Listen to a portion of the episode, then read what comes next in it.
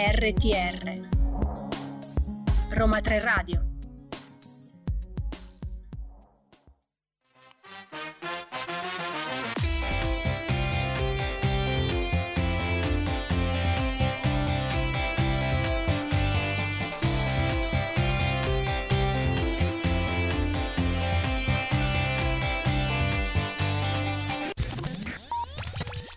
Buon pomeriggio a tutti, l'ora è sempre quella, è venerdì, la nuova ora di Listen to You, il programma di Roma 3 Radio curato e diretto dal centro Europe Direct.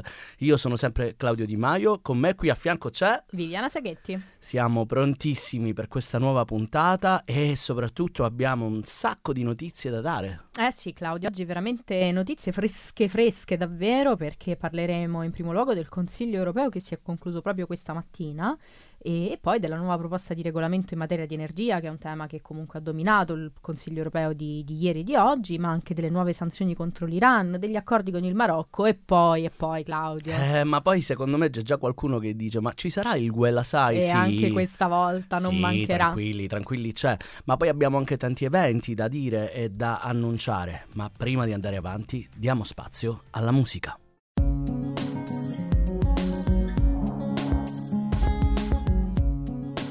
RTR Roma 3 Radio Claudio, torniamo in diretta e lo abbiamo già anticipato che parleremo del Consiglio europeo che si è tenuto ieri ed oggi, si è appena concluso proprio qualche ora fa, quindi notizie freschissime. Vuoi ricordare intanto ai nostri ascoltatori che cos'è il Consiglio europeo? Certamente, il Consiglio europeo è probabilmente l'organo di vertice dell'Unione europea, il massimo organo anche a livello diplomatico ed è diciamo il consesso in cui troviamo la riunione di tutti i capi di Stato e di governo dell'Unione Europea e quindi l'organo che prende le decisioni più importanti della vita dell'Unione. Infatti dopo una lunga, lunga notte di discussioni, questa mattina all'alba proprio i leader dell'Unione Europea hanno sostenuto i piani della Commissione Europea per la costituzione di un corridoio dinamico temporaneo dei prezzi sulle transazioni di gas naturale, nonché l'acquisto congiunto di gas e le regole di solidarietà inadempienti tra i paesi dell'Unione Europea che affrontano l'emergenza. Il vertice, veramente conclusosi dopo oh, una lunga negoziazione, ha già una parziale posizione comune. I leader dell'Unione Europea hanno accettato di dare incarico ai loro ministri e alla Commissione di trovare soluzioni ai possibili problemi divisivi, diciamo anche riscontrati questa notte. Nelle loro conclusioni del vertice, infatti, i capi di Stato e di governo dell'Unione Europea hanno chiesto appunto ai loro rappresentanti di presentare decisioni concrete su un uh, corridoio dinamico e temporaneo dei prezzi sulle transizioni di gas naturale, che limiterebbe i picchi di prezzo che si stanno registrando ultimamente e un limite anche sul gas utilizzato per generare elettricità. Ecco, queste indicazioni che i capi di Stato o di governo hanno dato ai loro ministri sono, si sono spinte anche un po' oltre, no, Claudio? Nel senso che è stato indicato loro di includere un'analisi costi e benefici per formare un quadro temporaneo dell'Unione e appunto limitare il prezzo di gas nella produzione di elettricità. Ciò dicono appunto le, le conclusioni, riflettendo le preoccupazioni di alcuni paesi che potrebbe aumentare l'uso del gas o deviare le esportazioni di elettricità verso paesi non UE. Ora dobbiamo e abbiamo soprattutto una tabella di marcia molto buona e solida per continuare a lavorare sul tema dei prezzi dell'energia. Sono queste le parole utilizzate dalla Presidente della Commissione europea, Ursula von der Leyen, appunto dopo la fine di questo vertice. I ministri dell'energia dell'Unione Europea quindi discuteranno adesso ulteriormente le misure martedì, fornendo si presuppone orientamenti proprio per la Commissione europea al fine di dar seguito a proposte legislative concrete proprio che si avranno nelle prossime settimane. Ve ne parleremo meglio tra poco di questo problema legato all'energia e di quali sono le misure che l'Unione intende adottare, però queste ultime misure legate alla crisi energetica provenienti da Bruxelles includeranno sicuramente appunto questo prezzo dinamico massimo sulle negoziazioni presso l'hub del gas legati al Title Transfer Facility, il TTF di cui tanto si sente parlare in questi giorni, collegato al funzionamento della borsa di Amsterdam nei Paesi Bassi e che funge da prezzo di riferimento per il commercio di gas in Europa.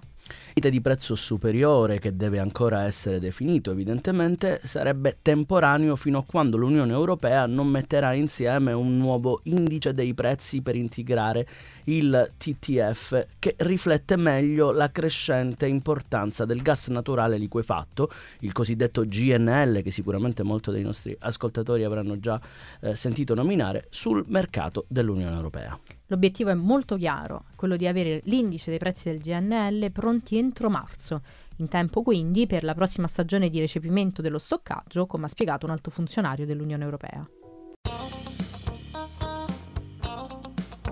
Listen to You.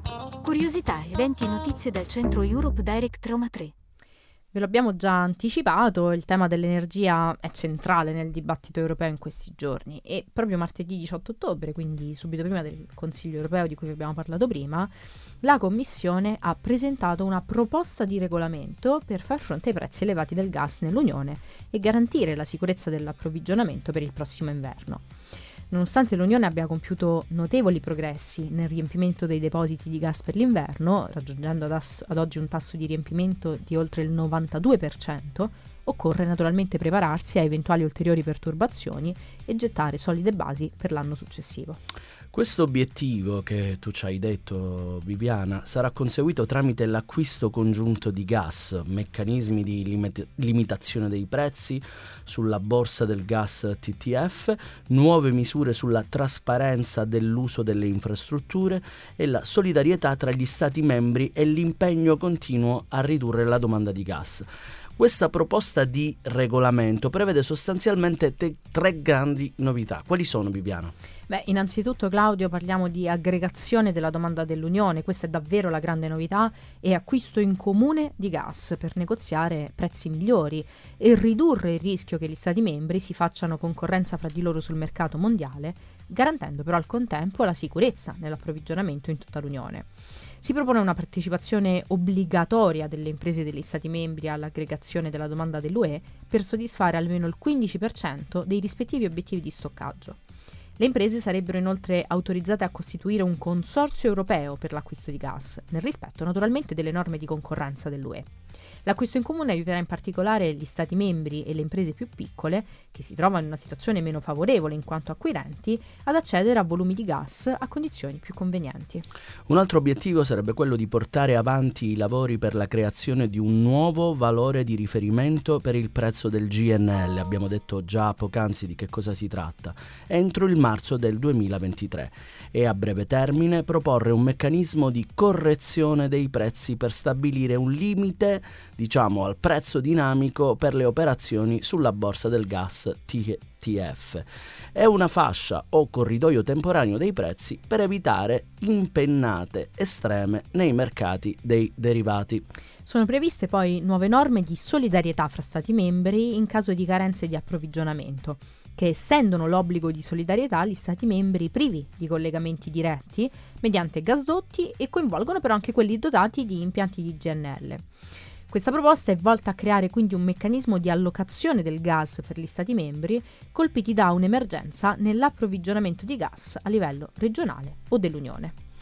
In combinazione con le misure già adottate in materia di riduzione della domanda di gas ed elettricità, stoccaggio del gas e ridistribuzione degli utili eccedentari del settore energetico, questi nuovi provvedimenti miglioreranno la stabilità dei mercati europei del gas nel prossimo inverno e negli anni successivi e soprattutto contribuiranno a attenuare ulteriormente la pressione sui prezzi avvertiti dai cittadini e dall'industria all'interno dell'Unione Europea, garantendo il più possibile al contempo la sicurezza dell'approvvigionamento, cosa molto importante, e il buon funzionamento del mercato interno dell'Unione. Nel corso di questo mese, del mese di ottobre, la Commissione proseguirà i lavori anche in altri settori, fra l'altro rivedendo il quadro temporaneo di crisi per gli aiuti di Stato ed elaborando ulteriori modalità per limitare l'impatto dei prezzi elevati del gas sui prezzi dell'energia elettrica.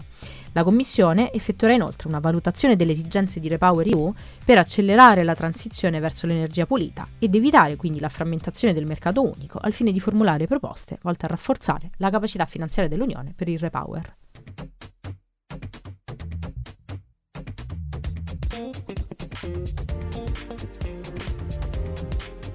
RTR Roma 3 Radio. E come ogni settimana vi diamo una notizia ovviamente su quello che è il tema centrale di anche molti telegiornali, come sappiamo.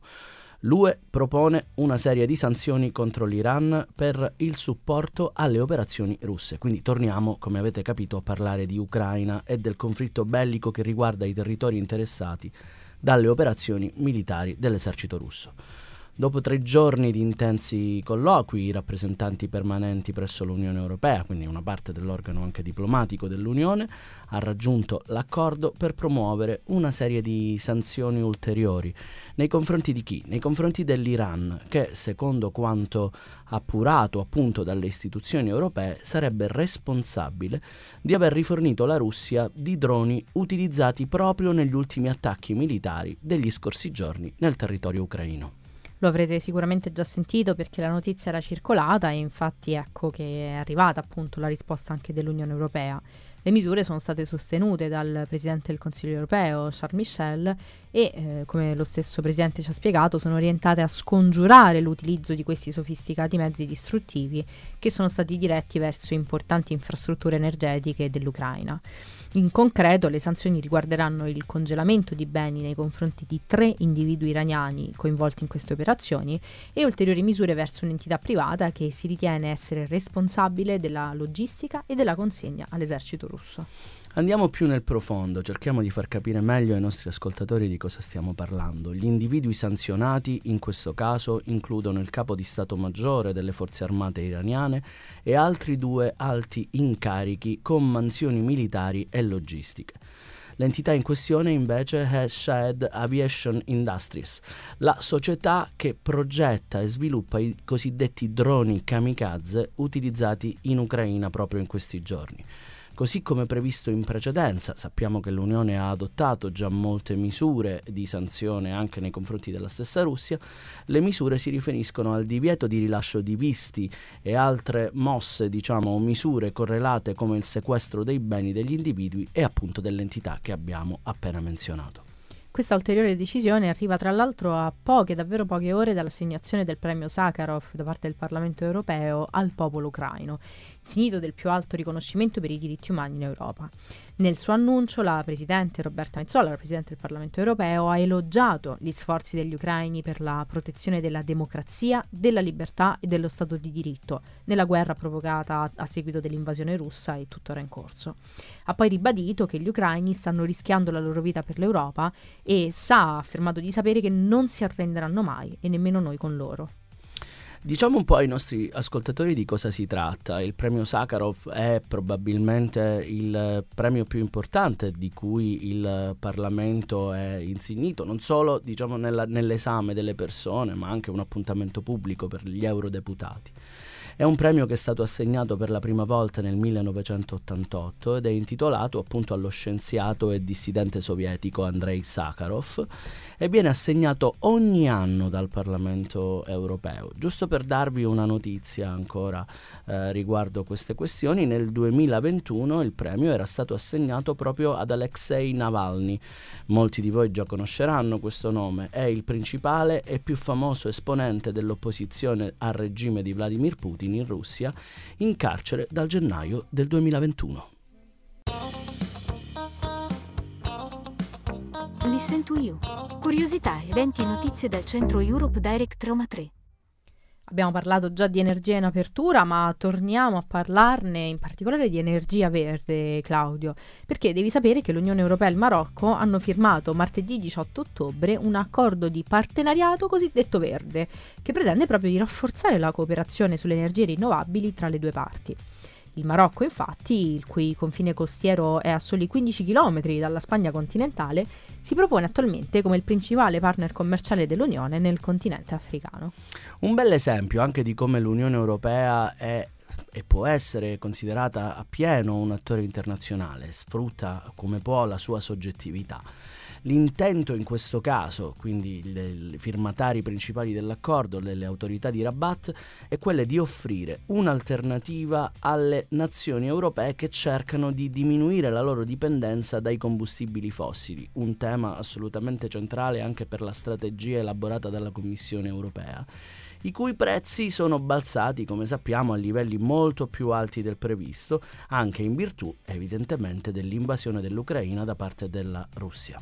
Diciamo Claudio che questo accordo in realtà sarebbe rilevante a prescindere, però se ci pensi in realtà è ancora più fondamentale nell'evoluzione dell'Unione Europea perché è il primo di questo tipo, proprio il primo, destinato a rafforzare appunto la cooperazione in materia di energia e di lotta al cambiamento climatico, coinvolgendo però anche per la prima volta il settore privato. Una cosa molto importante che va anche nel senso di privilegiare alcune azioni già svolte dal Marocco. Nel 2009 questo paese ha adottato una strategia energetica volta ad aumentare la quota di energie rinnovabili nella produzione di energia elettrica per arrivare a oltre il 52% dello stock energetico del paese. Ecco, qui appunto l'azione dell'Unione Europea anche nel cercare partner che siano vicini a quelle che sono le iniziative che la stessa Commissione e poi chiaramente con l'avallo di Consiglio e Parlamento porta avanti. Questo accordo infatti Claudio assume un carattere geopolitico di grande importanza. La firma del commissario Timmermans si inserisce nella querel diplomatica che ha riguardato le forniture di gas interrotte dall'Algeria nei confronti del territorio peninsulare spagnolo anche a seguito di un chiaro supporto di quest'ultimo, ovviamente nel riconoscimento dei territori contesi nel Sahara occidentale. In un momento in cui gli Stati membri dell'Unione sono impegnati nel diversificare l'apporto energetico e le forniture per ridurre la dipendenza delle zone del conflitto bellico, questo memorandum d'intesa è sicuramente un passo avanti per la strategia energetica e per gli obiettivi complementari del Green Deal europeo. E abbiamo parlato un'altra volta di Spagna, non mi guardare così, giuro che non lo faccio apposta, lo giuro, lo giuro, però è arrivato il momento della citazione del giorno, a noi piace portare anche le parole degli attori che portano avanti queste azioni. L'obiettivo è favorire la transizione verso un'industria decarbonizzata attraverso investimenti in tecnologie verdi, produzione di energia rinnovabile, mobilità sostenibile e produzione pulita nell'ambito dell'industria. È proprio così che le due parti hanno dato inizio a quella che si spera sarà una proficua collaborazione.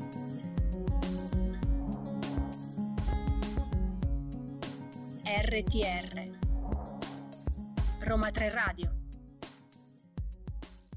Claudio, oggi a costo di essere un po' monotematici, non possiamo non parlare di energia verde. Possiamo... Ma lo dobbiamo fare, dai, è importante, lo dobbiamo anche far sapere ai nostri ascoltatori. Assolutamente, è il tema del, del futuro, è il tema del presente. In realtà non possiamo non parlarne, appunto una notizia che ci è parsa molto interessante di questa settimana è che il Parlamento europeo si è preoccupato ulteriormente di questo tema e vuole rivoluzionare la quotidianità dei cittadini europei. Cioè come? Spiegami. Eh, guarda che cosa hanno fatto. Mercoledì 19 ottobre i rappresentanti riuniti in plenaria hanno adottato i requisiti minimi per la ricarica delle infrastrutture per le auto elettriche. Ah, quella che mi voglio comprare io? È proprio quella, Claudio. Allora, Ti aiuterà fammi... il Parlamento europeo. Fammi sapere, fammi sapere. Eh già, si è occupato in generale di forme di mobilità su larga distanza, però che cosa ci ha detto nello specifico sulle infrastrutture di ricarica?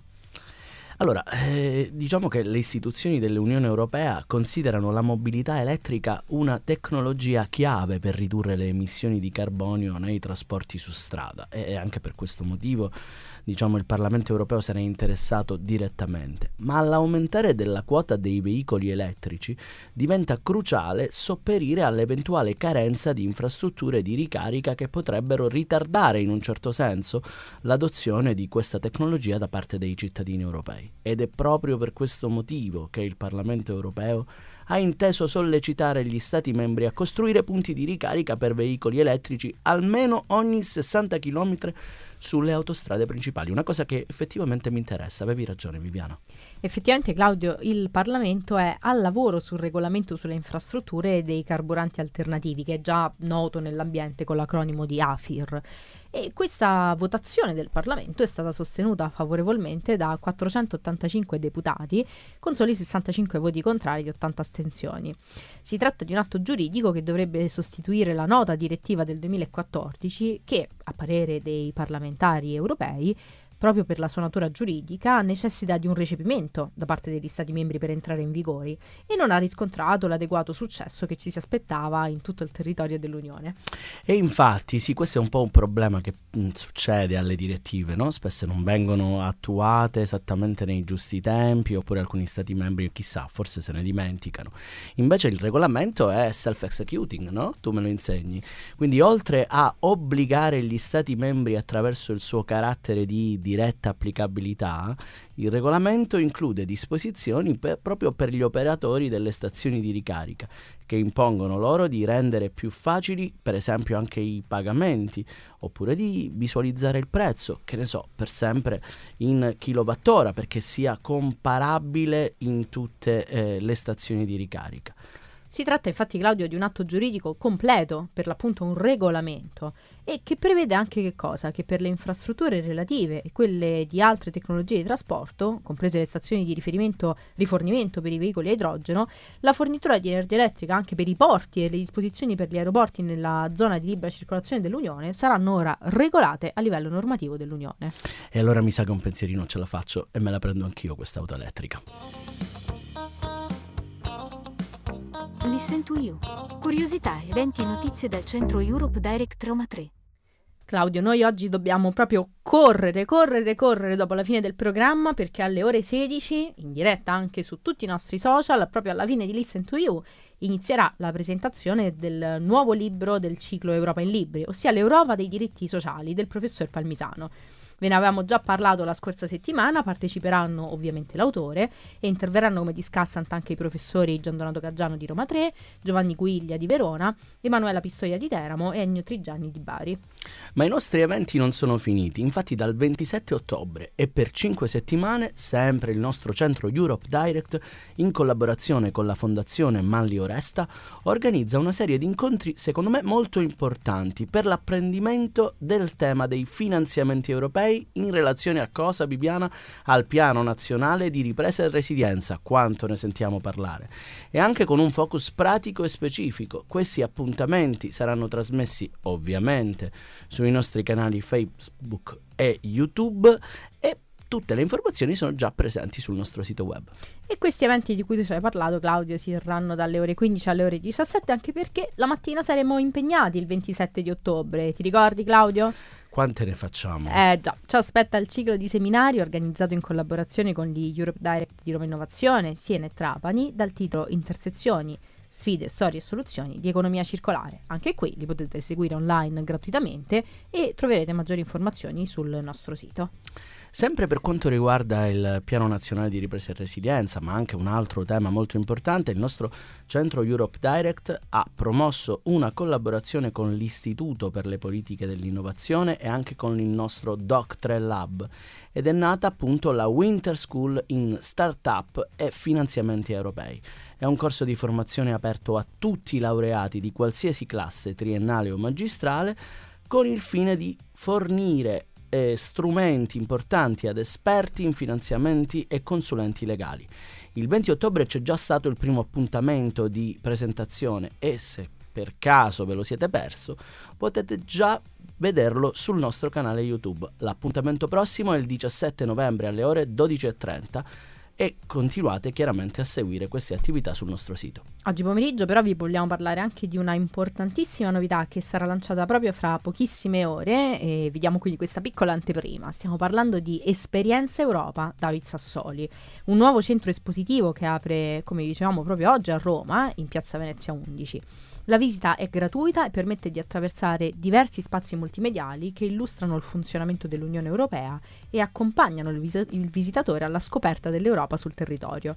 Le visite sono disponibili in tutte e 24 le lingue ufficiali dell'Unione. Ma all'interno di questa nuova esperienza Europa David Sassoli trova ampio spazio anche un gioco di ruolo che permette di simulare il lavoro degli europarlamentari a tutti i visitatori. Il gioco di ruolo ha una durata di circa due ore ed è possibile parteciparvi attraverso chiaramente una piccola prenotazione. I gruppi possono essere composti da 16 o 32 partecipanti.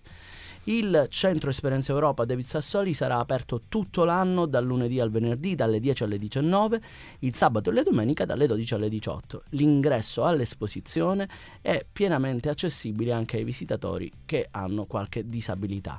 A disposizione gratuitamente e su prenotazione inoltre una sala conferenze anche e soprattutto per il punto di Roma in cui si trova per organizzare seminari, eventi, dibattiti. Insomma, contattateci se volete ancora nuove informazioni su questo. Infine vi segnaliamo il bando pubblicato dal Ministero della Cultura per la preselezione dei siti italiani da candidare al marchio del patrimonio europeo nell'ambito della selezione del 2023. I moduli di candidatura dovranno essere trasmessi entro il 2 novembre e per chi non lo sapesse il marchio del patrimonio europeo è un'iniziativa speciale di Europa Creativa nata con lo scopo di stimolare nei cittadini e in particolare nei giovani il senso di appartenenza all'Unione Europea e il dialogo interculturale. Consiste nell'assegnazione di un marchio che ha valore di riconoscimento a tutti quei siti del patrimonio culturale che abbiano rivestito un ruolo importante nella costruzione della storia e della cultura europea e che rappresentino un particolare valore simbolico.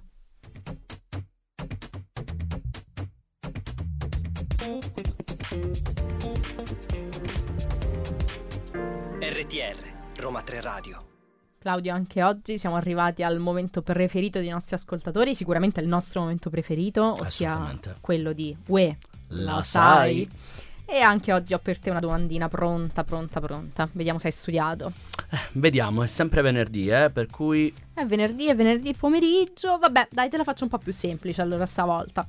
Abbiamo visto già la scorsa stagione come i governi nazionali ricoprono un ruolo fondamentale nella politica dell'Unione.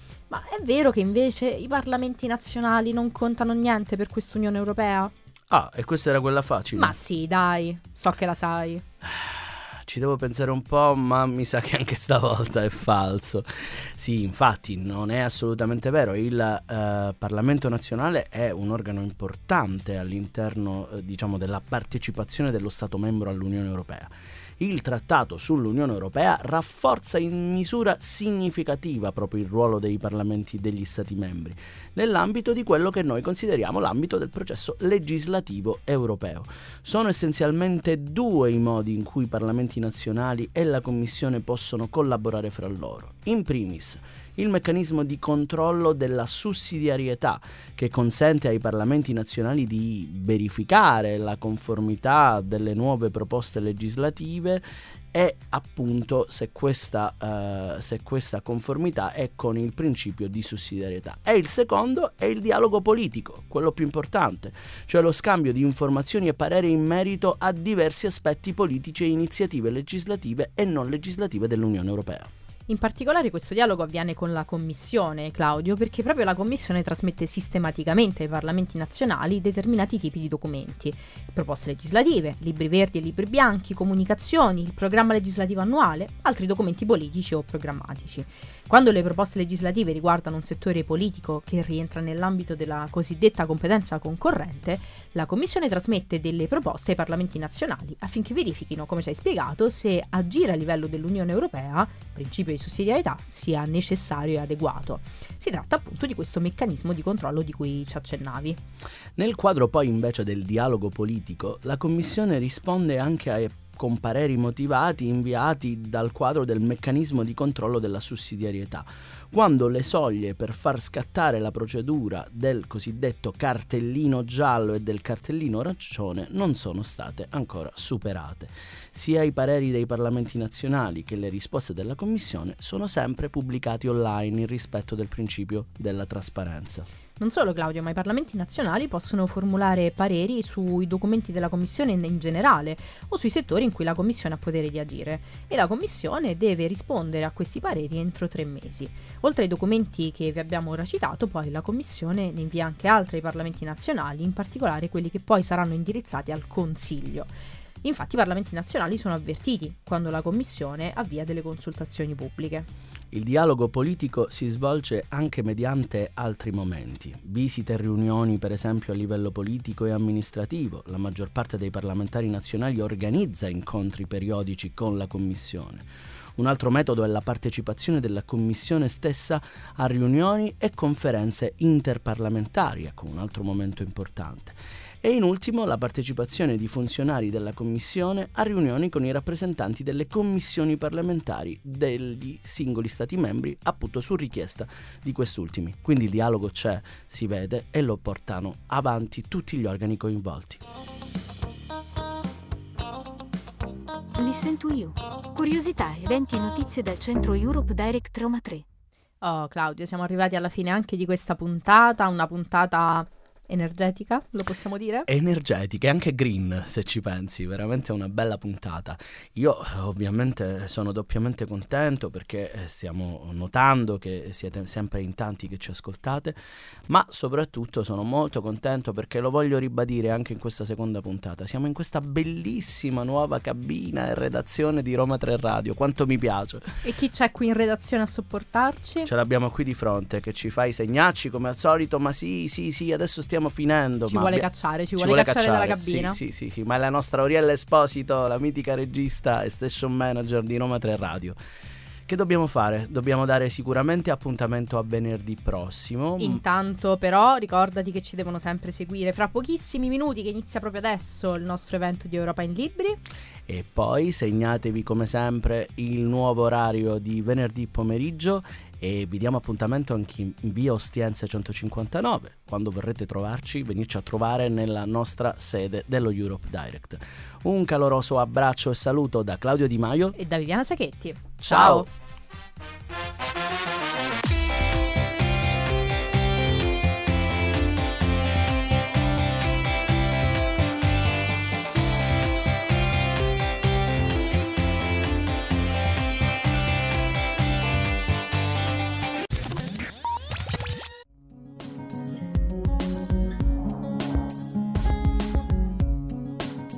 RTR Roma 3 Radio